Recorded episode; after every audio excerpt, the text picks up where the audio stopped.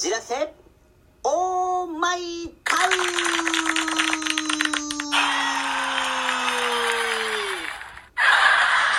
はい始まりました。フォルツァこじらせ。オーマイタウン。えー、私ですね。今回のパーソナリティを務めさせていただきます。籔本直之と申します。皆様、よろしくお願いいたします。えー、まずですね、冒頭に、えー、ちょっと述べさせていただきたいんですけれども、実はですね、私が、えー、現在このラジオを収録しているこの場所というか、えー、ところなんですけれども、近くでですね、あの、工事をしておりまして、えー、そこからのですね、え工事音というかなんというかがですね、カンカンカンという音が時々聞こえてくるんですけれども、えそこはちょっとご了承いただきたいなと思います。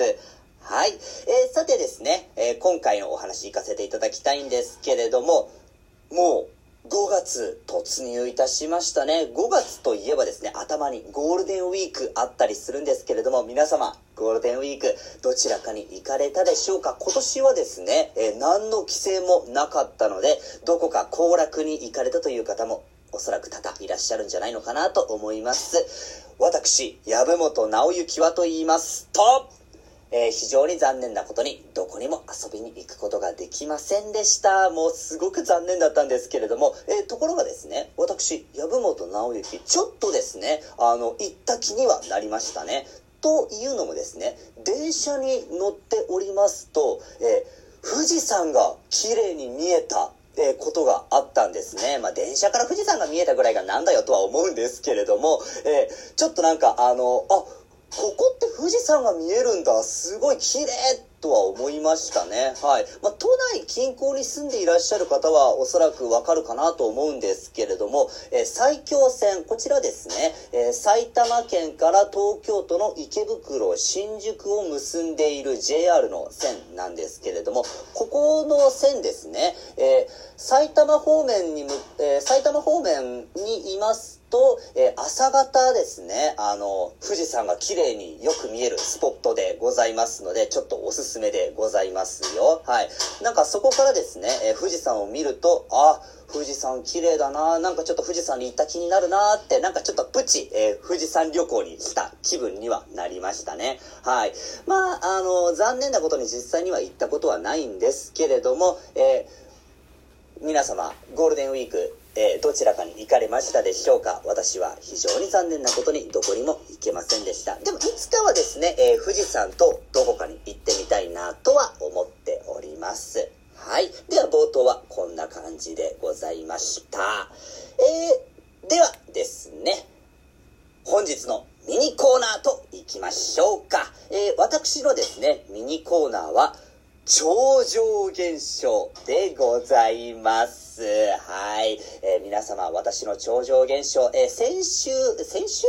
前回か。ごめんなさい。失礼いたしました。えー、前回はですね、えー、UFO のことに関してお話しさせていただいたんですけれども、えー、今回は超常現象ということででして、心霊に関して、えちょっとお話しさせていただきたいなと思います。まあ、心霊といえばですね、え例えばポルターガイストだとか、心霊写真とか、そういうことを思い浮かべたりするかなと思います。えしかしですね、今回は私、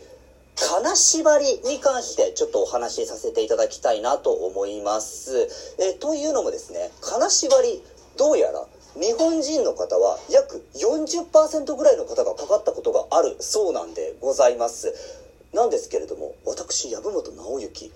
人生で一度たりとも金縛りにあったことがないんですね。金縛りといえばですね、夜寝ている時に、ん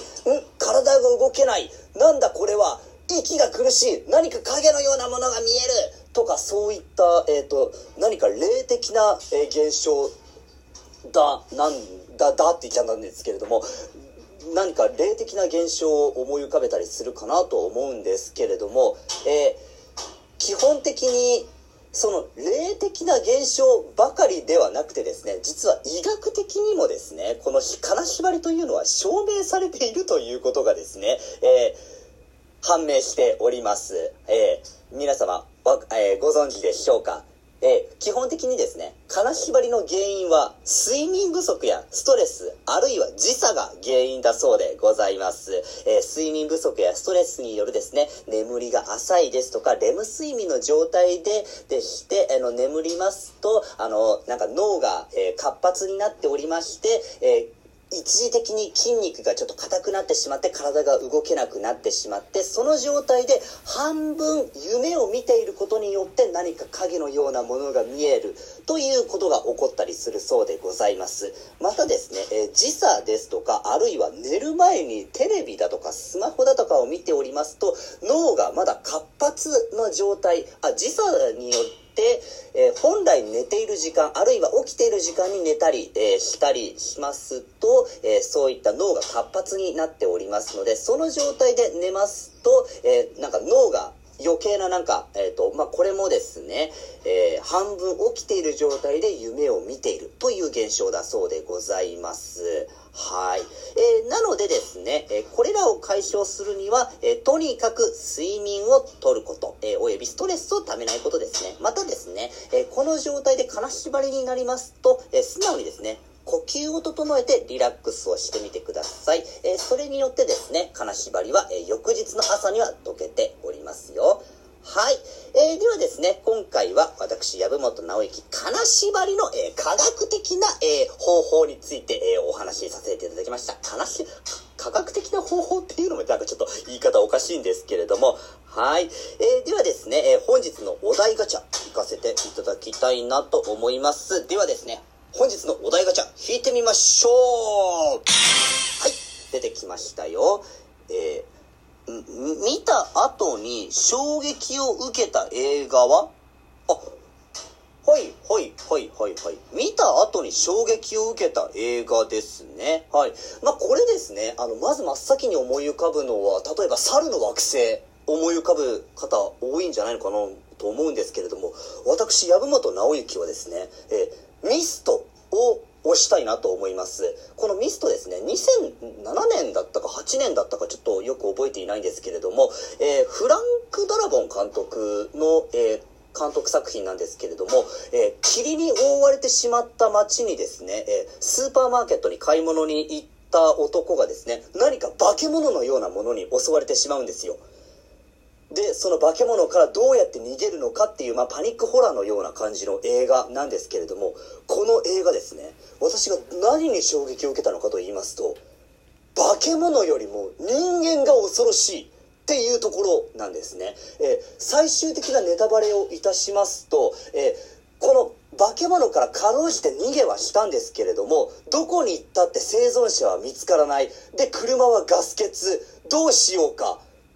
もう死ぬしかない。で、えー銃をたまたま持っていたんですけれども、銃は弾に、えー銃は4発しか弾が残っていない。しかし人間は現在5人。というわけで4人殺して自分も後から死のうとした、その瞬間にですね、えー軍だとか生き残りの方々が助けに来てくれたんですよ。で、その男は、あの、一緒に逃げた仲間を殺してしまったことに、同国をして絶叫をして終わるというそんな衝撃を受けた映画でございました。本当に化け物よりも人間が恐ろしいっていうえそんな映画でございましたね。はい。私なんか本当にこういう作品が大好きなんだなってなんか改めて思いましたね。あのなんかこういうパニックホラーっていうのなんか化け物がなんか一見すると恐ろしいんですけど化け物よりも人間の方が怖いっていうそういった作品でしたね。あ、ちなみに他にも、あの、例えばスーパーマーケットで、あの、なんか、オカルトというかなんか、あの、なんか、狂信的というかなんかもう、あの、新興宗教みたいなものがなんか流行り始めてしまうというところもすごく怖かった作品でしたね。はい。ミストという映画でございます。皆様、一度見てみてくださいませ。はい。えーではですね、えー本日のお題ガチャまとめますと、えー見た後に衝撃を受けた映画は、えーこれに関して私の答えは映画ミストでございます。えーこちらですね、2000、あ、2008年に日本公開の映画でございます。こちらですね、フランク・ダラボン監督で、えー原作がスティーブン・キングでございます。はい。あの、本当にこの映画、化け物よりも人間が恐ろしいという映画でございます。私、籔本直之、一度見てみることをお勧めいたします。映画、ミストでございます。はい。えー、ではですね、本日のお題ガチャ、以上でございました。は